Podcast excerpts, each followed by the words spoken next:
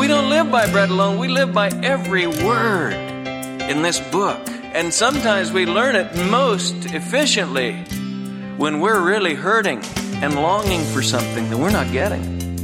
And we learn that we don't live by bread alone, but by every word that proceeds out of the mouth of God. And if you learn that, you're in awful good company. Our Lord quoted this when he was hungry. And I might add, unmarried and a variety of other things. I mean, you look at our sympathetic high priest sometime, and you understand one who is a great sympathetic high priest for what he laid aside and what he willingly gave for you and me. Now, he wants us to learn that man lives by every word that proceeds from the mouth of the Lord. Welcome to Downtown Bible Class with Pastor Scott Gilchrist. Today we continue in our study of the book of Romans. Pastor Scott brings part four of a message titled, God is for us. We invite you to follow along with us now as we get started. Deuteronomy 8, let's just pick it up at verse 2. You shall remember all the way which the Lord your God has led you in the wilderness these 40 years. They'd been out there 40 years by now. Moses is writing the second law, Deuteronomy, kind of the reiteration of things and preparing them for entry into the promised land. I want you to remember all the way the Lord your God has led you in the wilderness these 40 years that he might humble you, testing you, to know what was in your heart, whether you would keep his commandments or not. And he humbled you and let you be hungry and fed you with manna which you did not know, nor did your fathers know. He fed you with manna after he let you, did you notice that? Be hungry. Remember, he humbled you and let you be hungry. Was that just kind of the mid-afternoon stomach growl? I don't think so. I mean, that's about all we know about hunger. And we usually just deal with it, right?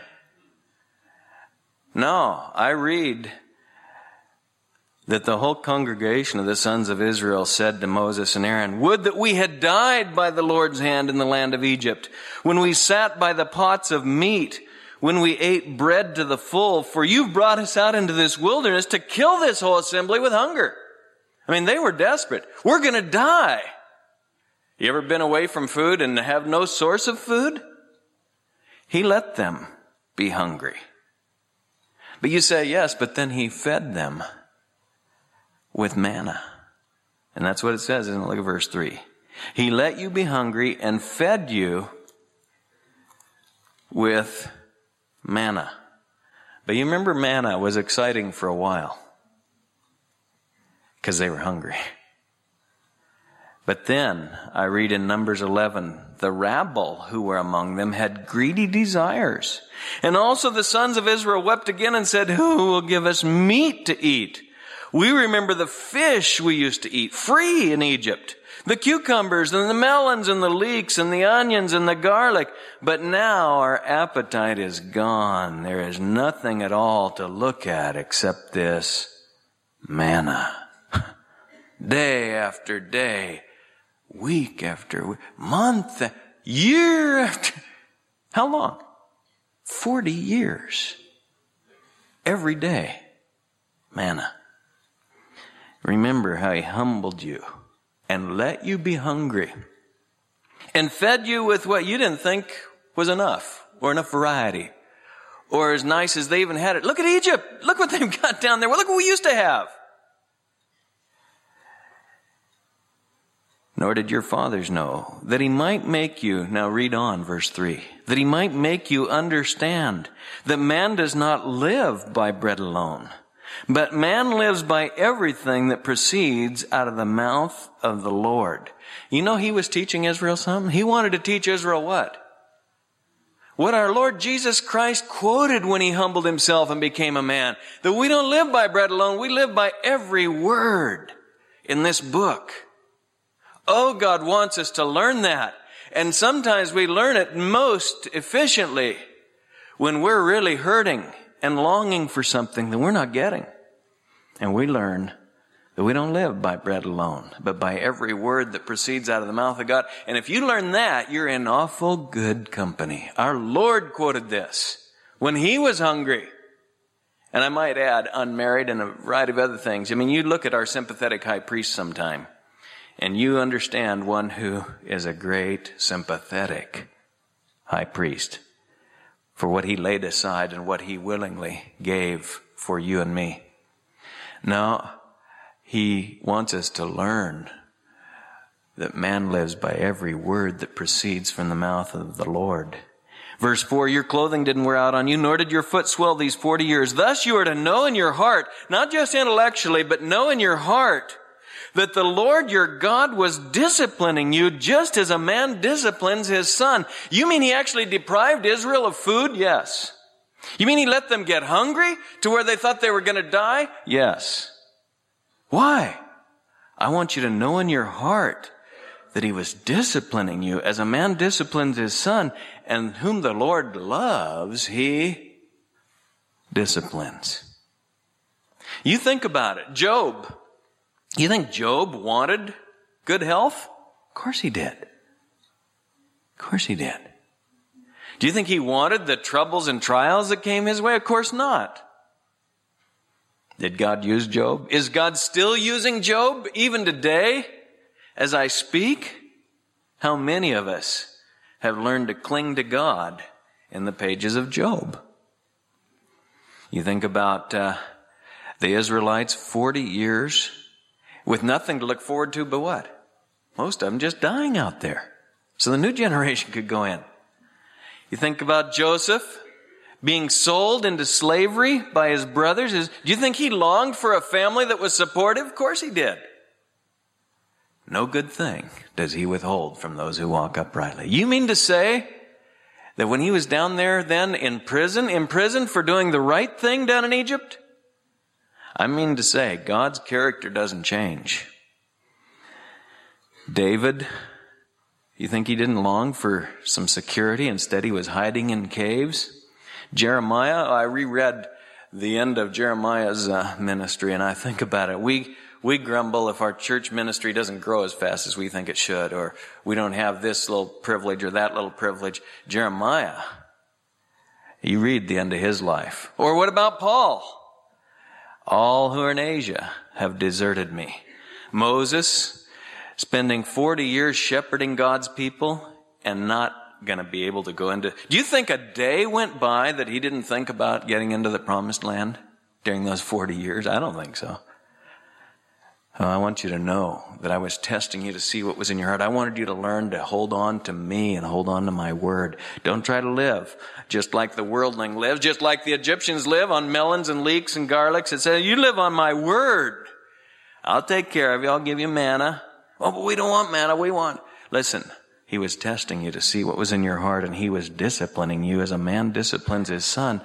Those whom the Lord loves, he disciplines. And this isn't just Old Testament times. You think James looked forward when he started to follow the Lord Jesus to having his head lopped off by Herod? Or what do you think about John the Baptist when he was waiting in jail in a dungeon and wondering, are you really the Christ or not? And finally, he gets his head taken by yet another Herod, I might add. There's been plenty of Herods through the centuries. And he gets it taken for what reason? A drunken orgy. Kind of a, I'll give you anything you want.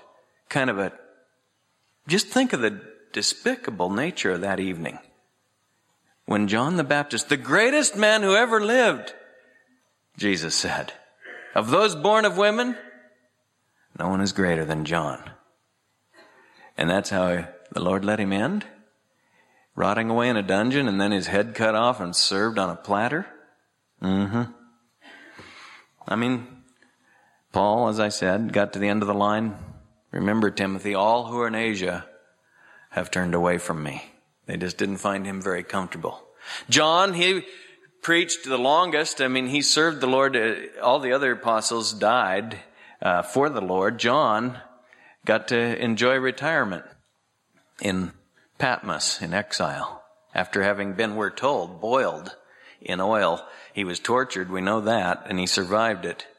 And uh, he's on the island of Patmos enjoying what we'd call, what is this? These things I've spoken to you, that in me, Jesus said, you might have peace. In the world, you'll have tribulation, but take courage. I have overcome the world. And what should I say? I mean, turn over to the primary example, Hebrews 12. Hebrews 12. He who did not spare his own son, will he not also with him freely give us all things? Yes, he will. You can rely on God. You can look at the Old Testament saints and he says to, look at these men and women of faith who took God at his word, who are looking for a city which has foundations. You look at them, he said. But finally, don't just look at Moses and David and Jeremiah and nor even James and John and Paul and finally, let your eyes fix on the example, the Lord Jesus himself. Verse 1. Therefore, since we have so great a cloud of witnesses surrounding us, let us also lay aside every encumbrance and the sin which so easily entangles us, and let us run with endurance the race that is set before us. You're in the race and you're starting to falter, and you're beginning to question whether God remembers your situation. Why didn't He give you what you think you need? Or why did He give you this husband instead of that one? Or whatever it is. Listen, let us run the race that is set before us with endurance. Lay aside every encumbrance and any sin which would so easily entangle us. And do what? Verse 2. Fix your eyes on Jesus, the author and perfecter of faith, who for the joy set before him endured the cross, despising the shame, and has sat down at the right hand of the throne of God. For consider him who has endured such hostility by sinners against himself so that you may not grow weary and lose heart. Next time you're grumbling about your situation, consider him. He didn't spare his own son. He gave him up. And think about what that meant.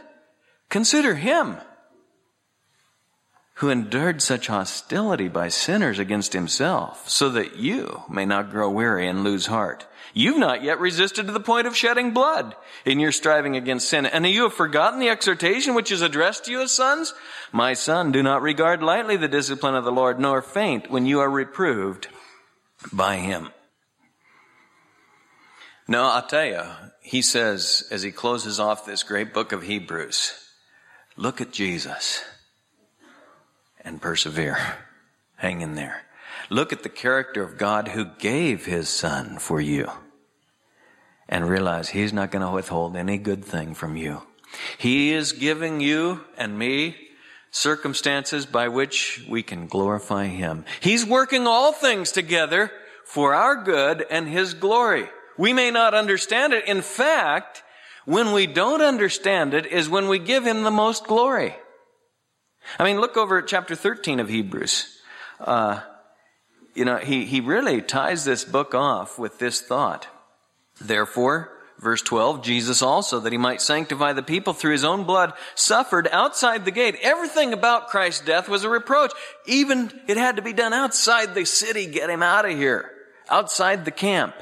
Hence, verse 13, let us go out to him outside the camp, bearing his reproach. For here we do not have a lasting city, but we're seeking the city which is to come. Through him then, let us continually offer up a sacrifice of praise to God. That is the fruit of lips that give thanks to his name. No good thing does he withhold from his own.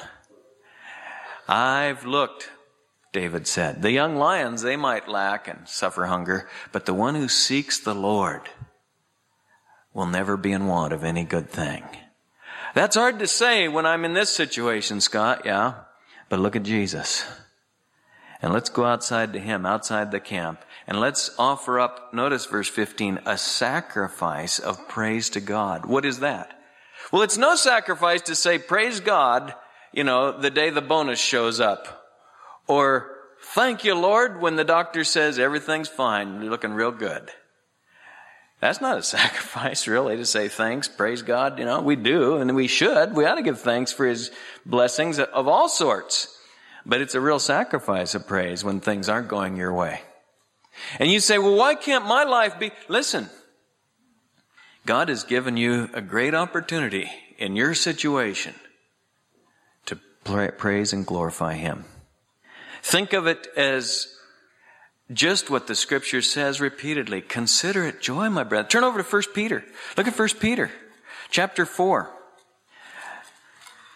Beloved, verse 12, don't be surprised at the fiery ordeal among you which comes upon you for your testing, as though some strange thing were happening to you. But to the degree that you share the sufferings of Christ, keep on rejoicing, so that also at the revelation of his glory you may rejoice with exultation. If you're reviled for the name of Christ, you're blessed, because the Spirit of glory and of God rests upon you. The Bible consistently says that when we're weak, He is strong. When we are under trial, we're to give thanks. Why? Because we give Him glory.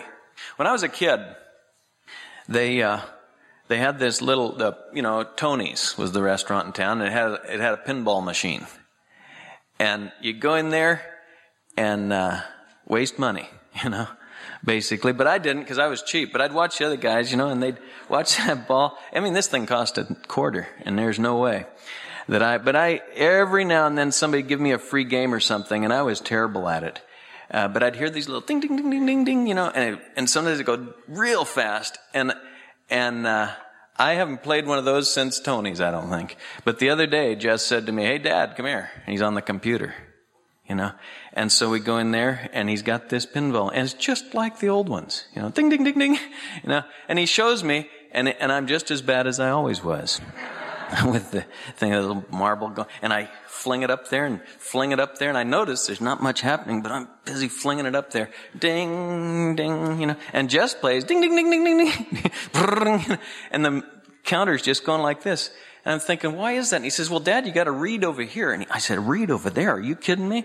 You got to see where to send the ball. I had no idea where to send the ball. I'm just happy to hit it with the flipper, you know? he said, what are you talking about, Scott? Well, it was on my mind. And I'm thinking, you know, a lot of us are just flipping the ball around in life because we are not really bringing glory to God. But some of us, some of you, have the opportunity to go, Ding, ding, ding, ding, ding. I mean, a lot of points can get scored, so to speak, for God's glory because God has put you in a situation where you can bring real glory to Him. You can give thanks to Him in the midst of not being able to understand it. He who did not spare His own Son, He is a giver. Remember that. He gave His Son. He freely gives you. He doesn't reluctantly. The Bible doesn't say, God is against us. It says God is for us. Who's against us? He's given you the opportunity, and I think oftentimes we miss the opportunity because we don't read what the book says. And then remember that when we give thanks in times of trouble, in everything give thanks, for this is God's will for you. That's when God's glory really kicks in, so to speak, in our lives. We have rare opportunity, and eternity's scales will show it so much differently. When we stop and see what really took place, it won't be the great preachers necessarily that will be getting the glory. Oh no. That's easy. Compared to the great prayers, or the great givers of thanks in times of trouble, or the great trusters of God even when He hasn't provided the food we need, or the spouse we need, or whatever it is we think we need. No, those who say, no, God is the one who gave me a son. He's going to give me everything I'll ever need. I was fearfully and wonderfully made. I'm not going to complain about my body. I'm going to take what he gave me because God is the God who gave his only begotten son. Oh, Christian, let me tell you, this doesn't lead, really getting hold of this and this getting hold of us doesn't lead to kind of a detached fatalism. Oh, well, God's in charge, doesn't matter. Oh, no. Everything I've been saying is personal about him. He loved me and gave himself up for me. Little flock, don't be afraid. Your father has chosen gladly to give you the kingdom. You remember the context there? Turn over there with me as we close. Luke 12. Luke chapter 12.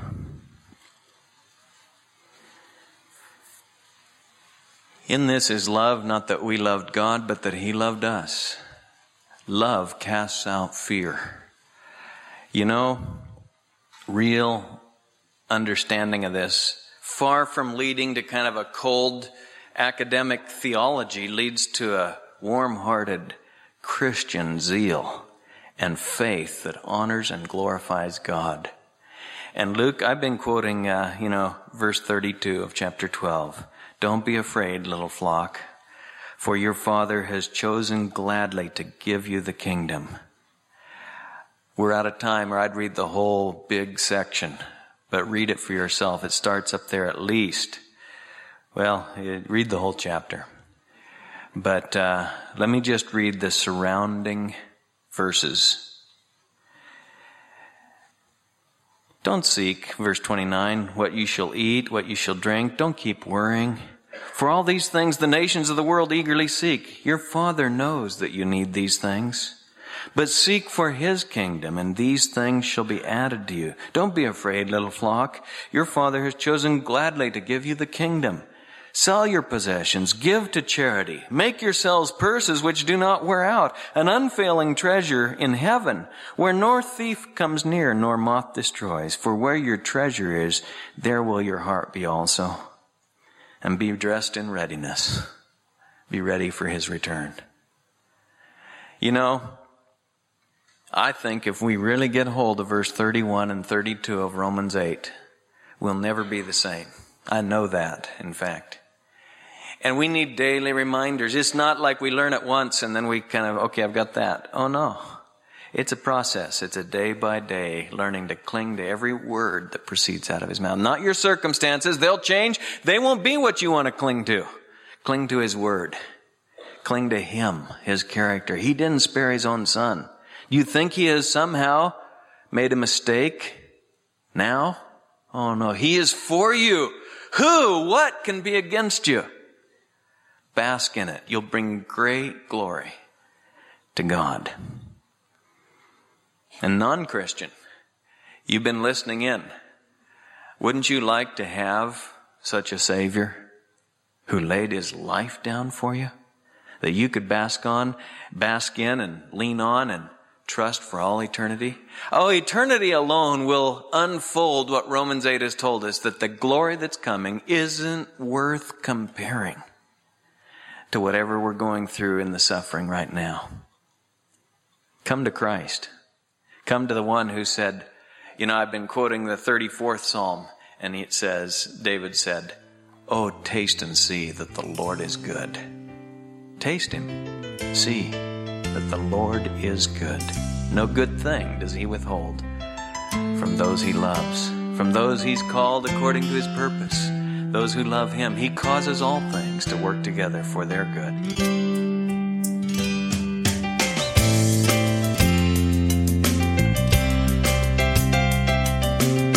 You've been listening to Downtown Bible Class with Pastor Scott Gilchrist. Please stay with us. Pastor Scott will return in just a moment with a preview of our next broadcast. Today's program was titled God is For Us, a message from our series in the book of Romans. If you missed a portion of the message heard on the program today or you'd like to share it with a friend, head on over to downtownbible.org. A free copy of today's entire message is available there for you to stream or download at your convenience. If you don't have a church home in the area, Pastor Scott would love to invite you to join us in person for our Sunday worship services at Southwest Bible Church. That's each Sunday morning at 8:30 and 11 a.m. at the church located at the corner of Southwest Murray and Weir Road in Beaverton. You can go to our website at swbible.org for more details. We hope to see you there. We're thrilled to announce the publication of a new book written by Pastor Scott Gilchrist. It's called A Brief Exposition of Romans. It's a 266 page chapter by chapter commentary on Romans that we're sure will enhance your understanding of this critical book in the New Testament. The book is available online at Amazon, Barnes & Noble, and most other online booksellers. But during our study of Romans, we'd like to send you a copy as a thank you for a gift of any amount to the ministry of Downtown Bible. You can find us online at downtownbible.org or by mail at P.O. Box 19191, Portland, Oregon 97280. We'd love to put this valuable resource in your hands. Now, before we end our time today, let's go to Pastor Scott for a preview of our next broadcast. Christ died for us. He was raised for us. And amazingly, he intercedes for us. The great basis for God's justification of sinners is once again stated in verse 34. And each time Paul comes back to it, it's like, you know, it's just like, just a joy to let it seep into your heart. And uh, we want to take a good look at it. Notice, and uh, it closes with that little word, for us. Okay? And that applies really to all three things. Christ died for us, He was raised for us, and He intercedes for us. God is for us. Join us again next time as we continue our series through the book of Romans. Pastor Scott brings part five of the message titled God is for Us. Until then, may the grace of the Lord Jesus be with you.